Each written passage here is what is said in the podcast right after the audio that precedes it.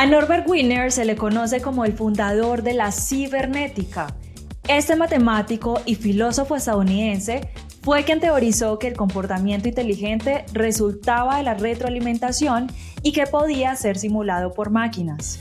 Pero el concepto de retroalimentación o feedback no solo instaló a Wiener como un precursor de la inteligencia artificial moderna, sino que se convirtió en crucial en la teoría de la comunicación.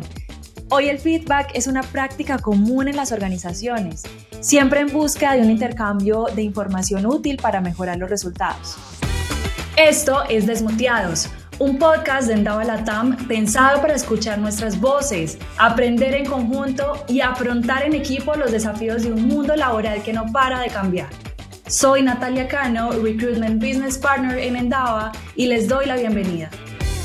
Desde la oficina de Endava en Monterrey, México, hoy se desmotea Antonio Carrasco, Head of Development en Endava. Con él hablaremos sobre el proceso de feedback, los errores que se cometen y qué se puede aprender de ellos. ¿Recuerdas la primera vez que hice un feedback?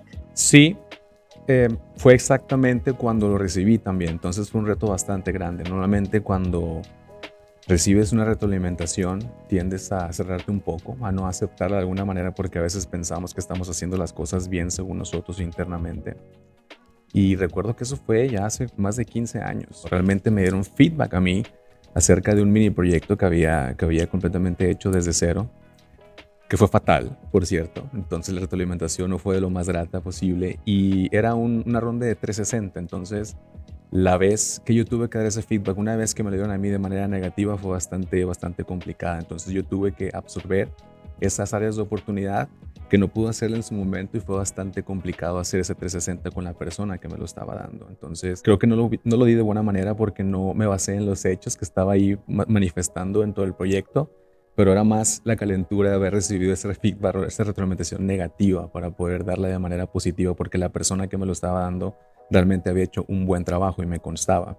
Y yo pensaba que lo estaba haciendo bien. Entonces, hacerlo de esa manera fue bastante, fue bastante retador. Lo recuerdo perfectamente. Entonces, eh, lo di de una manera en que no fue óptima. ¿Qué fue lo que falló? No hice la retroalimentación basada en los hechos puntuales que habían pasado. Entonces yo, y es un punto importante que, que trato de implementar ahorita con el rol que tengo y que doy la confianza a la demás gente de que no, no bases los hechos o no bases la retroalimentación fundada en algo que te hayan dicho antes. Entonces, normalmente cuando haces un ejercicio de 360 tienes que esperar un poco a recibir esa retroalimentación, a procesarla, a tenerla dentro de tu mente y después esperar un poco de tiempo para poder dar la tuya en particular. Realmente como fui la persona que fue enseguida de él fue bastante complicado, entonces no basé los hechos que él había realizado durante todo el proyecto y fue más mi calentura recibir una retroalimentación negativa, entonces no fundé y no estructuré bien la retroalimentación. Creo que no la di de buena manera, entonces es solamente respirar, ver tus áreas de oportunidad, entenderlas, dejar pasar el tiempo y después dar retroalimentación con respecto a eso. ¿Qué consecuencias puede traer un feedback que no se brinde de forma asertiva? Bueno, cuando no eres asertivo, mm, uno de, los, de las áreas de oportunidad, de hecho, que he estado trabajando durante los últimos años y que he corregido, es que si bien necesitamos tener empatía con la gente a la que estamos dando retroalimentación, yo tengo una sobreempatía con respecto a eso, y más cuando hay un tipo de decisión corporativa, algún movimiento de equipos, alguna relocación, em, algún tipo de, de, ciclo que puede tener una persona dentro de un equipo de trabajo. Si tú, o en este caso es un ejemplo como me ha pasado, si tú eres sobreempático en ese, en ese, en ese aspecto, creo que tiendes a dar de manera más linda una retroalimentación que no debería ser tan tan así. ¿Qué quiero decir con esto? A lo mejor una persona que puede tener un bajo performance o que puede tener muchísimas áreas de oportunidad y la sobreempatía que yo puedo tener al respecto me hace enflorecer lo que le estoy diciendo cuando debe ser más enfático en lo que son sus áreas de oportunidad.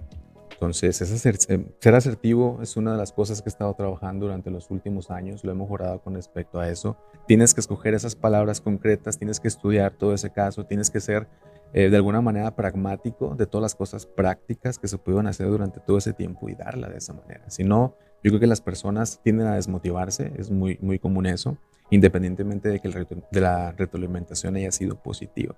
A partir de tu experiencia, y los aprendizajes que has tenido como tal, ¿qué técnicas utilizas para poder brindar ese feedback? Tengo la fortuna de poder generar bastante rapport con las personas después de una conversación, una charla de 5 o 10 minutos. Entonces, no sé, imagínate que quieres romper el hielo con algún tema o un tópico en particular que, les, que nos puede interesar a ambos, ¿no? Y puedes estudiar a la persona como tal, estudiar, se meten temas de, psicología y todo eso. Pero imagina que tienes una retroalimentación a una persona que le gustan los deportes, o que le gusta el béisbol, que le gusta el fútbol. Empiezas a generar una conversación de ese tipo para generar esa confianza. Cuando llegas a ese rapport, cuando tienes la confianza y cuando lo tienes dentro del ambiente en el que quieres dar una retroalimentación es cuando empiezas a darlo. Yo normalmente empiezo con las cosas buenas. Ah, hay bastantes técnicas, así como lo mencionas. Tú das, independientemente de que sea una persona que haya tenido bastantes áreas de oportunidad, das siempre lo positivo. Em, no te puedo dar ejemplo en particular, pero es eh, a lo mejor alguien que tuvo un muy mal performance en un proyecto. Tratas de buscar primero las áreas que fueron de confianza para él, lo que hizo bien de alguna manera, y después cambias la moneda un poquito después de que de que empezaste con lo lindo y con lo bueno, empiezas a transformar esa conversación para ver cómo mejorar esas áreas, ¿no? De acuerdo contigo, o sea, generarle opciones a la persona, tampoco sirve de nada llegar y mira, tenés que desarrollar esto, mejórelo, y haga con esa información lo que usted quiera. O sea, ahí se lo dejo, ahí le tiro la bomba. No, sino como darle soluciones de qué podemos hacer, ¿cierto? O sea, que esa, esa persona también se sienta apoyada y soportada por ti como tal. Muchas veces sabemos cómo puede mejorar la persona, pero tenemos que ser tan creativos de no darle ese input directamente. Tenemos que generar que esa persona pueda buscar ese tipo de, de, mejora en tus áreas de oportunidad, dándole herramientas para que pueda utilizar. Nosotros se las podamos poner y él mismo va a trabajar sobre esas herramientas para ver de qué manera puede mejorar. ¿Cómo te sientes tú, Antonio? Digamos, con toda la experiencia que tienes, ¿cómo te sientes tú al momento de dar un feedback? Me cuesta bastante trabajo todavía, dependiendo de la conversación que se tenga que tener. Em, es, es complicado. Realmente como como, líderes evitamos algún tipo de conversación que se pueda tornar complicada o difícil.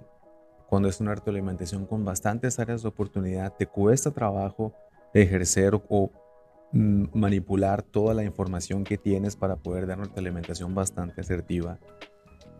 Eh, por ahí hay, hay, una, hay unos podcasts y unos libros de Patrick Lencioni que, que dice que, que las gerentes o altos rangos ¿no? de las compañías tienden, o más allá del 70-80% de, todos de todo el equipo de liderazgo tiende a evitar esas conversaciones. Y las tiende a evitar porque son bastante complicadas. Y no lo quiero, no, lo quiero llevar como o nombrar como un arte el dar retroalimentación, pero sí debes de seguir una manera estructurada de poder hacerlo. Y eso solamente se gana con la experiencia. Si no tienes la oportunidad de dar feedback y de alguna manera tener la madurez de poder recibir esa retroalimentación y manejar tus áreas de oportunidad, yo creo que todavía va a ser más difícil cuando tengas cargos de, de liderazgo, de gerencia de proyectos, de direcciones, hacerlo. ¿Qué complicaciones se pueden encontrar justamente al tener una conversación de feedback? Eso puede, puede llevar a muchas más historias, ¿no? Pero realmente cuando una persona no tiene la comunicación asertiva, cuando no le dice exactamente qué puede ser su problema o su área de oportunidad, tiende a ser friccionada, ¿no? Entonces, cuando una, cuando una conversación se, vuelve friccionada y puede tener un resultado que no es el óptimo, que puede haber enojo, que la persona no puede abrirse, que no puede sentirse vulnerable, que realmente se pone a la defensiva, yo creo que no vamos a llegar a ningún lado. Me ha tocado dar retroalimentación en donde a la persona que se le está dando no lo recibe de tal manera, de buena manera, que terminamos hasta peleados, ¿no? En tu mismo proyecto, ¿no? Y eso genera a lo mejor algún tipo de escalación, el ambiente de trabajo se fricciona, de repente eh, empezamos a ver, notar que esa misma persona puede estar contaminando a las demás personas. Entonces es una manera en que un riesgo se puede elevar bastante alto, pero hay que entender que debemos generar ese rapport y poder decir que las personas que, que nuestra retroalimentación sean lo más asertivos posibles y poder trabajar con respecto a eso. Yo creo que esa es la clave para mí. Acabaste de tocar algo súper importante, Antonio, que quisiera que entráramos. Y es que el feedback no es solo darlo, el feedback también es recibir, ¿cierto? Y tal vez es un poco extraña esa pregunta como está formulada y es, ¿cómo recibir feedback de forma asertiva? Cuando recibí mi primer feedback, no quiero decir que, una, era una persona inmadura en cuestión profesional, pero me costó bastante trabajo darme cuenta de que tenía un sinfín de áreas de oportunidad y que me las estuvieran diciendo de esa manera que realmente la recuerdo bien. No fue de una manera dura, fue de la manera más gentil y amable y me costó trabajo hacerlo o entenderlo. Saber que estás, estás haciendo mal una cosa, estás haciendo mal otra cosa, que puedes mejorar en este aspecto. Eh, bueno, realmente nunca me dijeron que estaba haciendo mal una cosa, sino que tenía que mejorar algo. Y mi mente instantáneamente dijo, lo estoy haciendo mal. Es como si me estuvieran dando a lo mejor un feedback completamente positivo, pero la misma mente cuando tú recibes una retroalimentación siempre piensas en lo negativo o lo que puedes mejorar. Entonces, el reto está también estriba en que debes de entender eso, ¿no? Y, y de nueva cuenta, vas a tener que hacerlo con la experiencia. Vas a recibir tu alimentación una y mil veces en tu vida profesional y personal también. Y yo creo que la única manera de poder manejarlo es recibiéndolo constantemente. Para ti, ¿qué es más efectivo al momento de adquirir experiencia, de adquirir de pronto aprendizajes? Digamos que por un lado, el ensayo y error, de pronto en forma empírica, por mí mismo aprendo, y demás. O de pronto una forma en la que alguien te pueda instruir, alguien que te ayude de pronto a reconocer qué estás haciendo bien, de pronto qué tienes por mejorar como tal, o sea, que te vaya indicando como tal en, en el proceso eh, y te vaya instruyendo de forma general. ¿Cuál es la forma más, más efectiva para ti? Bueno, para mí, y lo manejamos dentro de nuestra compañía, es trabajar de esa manera con tu career coach, ¿no? Entonces, Quiere decir que esa persona te está guiando. Desde mi perspectiva, respondiendo a la pregunta, me, ha funcionado más eso. Yo tengo mi career coach que me ha mencionado todas mis áreas de oportunidad, las que él ha detectado conforme el tiempo que hemos estado trabajando pero sí yo le he pedido bastantes sesiones, también retroalimentación y de guía, ¿no? Hacia dónde puedo caminar y qué herramientas puedo tomar para mejorar ese tipo de cuestión. La segunda opción que mencionaste es la que más me ha funcionado, pero no quiere decir que sea la única. A lo mejor muchas, muchas personas son self-learners y tratan de trabajarla de manera individual, sin tener a, a, alguien externo, ¿no? Que pueda estar haciendo ruido dentro del camino que está, que está, que está siguiendo. O una mezcla de las dos también. Exactamente. Normalmente cuando, y es que, y es que bien lo dices, cuando tienes una sesión a lo mejor con una persona que es tu career coach y tienes una serie de action items que tienes que trabajar, obviamente los vas a trabajar de una manera individual o separada. Normalmente puedes tener esas sesiones de seguimiento, de follow-up o de conversar con una persona en particular, independientemente de que sea la, la, persona que te está guiando, para recibir esa retroalimentación y estarlo trabajando individualmente y también en equipo. Yo creo que es un mix and match Em, es, podemos empezar con la segunda que tú mencionaste, trabajar individualmente y juntarlas para poder llegar a un objetivo en particular, ¿no? Y tener el éxito con respecto a lo que quieres mejorar. ¿Cómo tomar la iniciativa de brindar un feedback sin morir en el intento? Es decir, justamente lo que estábamos hablando ahorita, de que puede ser una situación un poco de pronto tensionante, ¿cierto? De pronto puede suscitar emociones diversas. ¿Cómo contrarrestar justamente esas emociones y decir, listo, voy a tomar la decisión de darle un feedback a esta persona. Creo que el manejo de la emocionalidad es súper importante y si no te sientes de la manera más óptima para poder otorgar un feedback, es mejor que no lo hagas y que lo hagas dentro de un tiempo determinado en el que puedas sentirte muchísimo más tranquilo.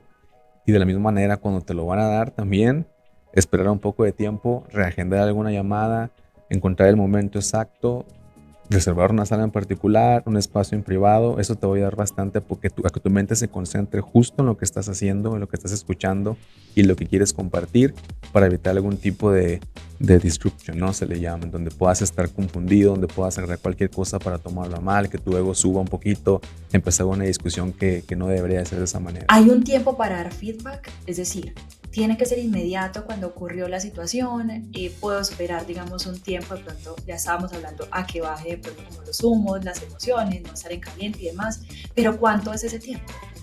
¿Cómo lo ves tú? Es, es muy buena pregunta y la respuesta es depende. Y todo va a depender del tipo de retroalimentación que quieras dar. A lo mejor es una emocionalidad cuando realmente um, quieres felicitar a una persona que es lo mismo retroalimentar yo creo que tienes que entender un poquito que, debes de estudiar el caso, de ver de qué manera lo puedes hacer, tomarte el tiempo de poder hacerlo, no de manera en caliente porque de alguna manera puedes dar un mensaje incorrecto o erróneo y de ahí se puede tornar una conversión diferente o, de una manera que, que, no es la óptima ¿no? para esa persona que puede estar recibiendo el feedback. Yo creo que para mí, si lo haces al momento, puedes caer a lo mejor en la emocionalidad que estábamos hablando en el punto anterior y dar un mensaje incorrecto a esa persona. Y eso yo creo que puede generar un resultado no tan agradable cuando se den cuenta, cuando vaya fluyendo esa conversación que realmente no es lo que se esperaba. ¿De qué manera puedes manejar la situación? ¿Cuánto tiempo puedes esperar? Yo daría un tiempo para poder preparar esa retroalimentación, para, hacerse, para sentarme y manejarlo de manera pragmática en los hechos y no en la emocionalidad de un acto que haya sido por esa persona, ¿no? Se haya realizado durante, los, durante el transcurso de la conversación o antes. Gracias por acompañarnos en este episodio de Desmoteados, el podcast de Endava Latam en el que nos escuchamos, aprendemos en conjunto y afrontamos en equipo los desafíos de un mundo laboral que no para de cambiar. Yo soy Natalia Cano, Recruitment Business Partner en Endava, y los espero para macharlas en el próximo capítulo.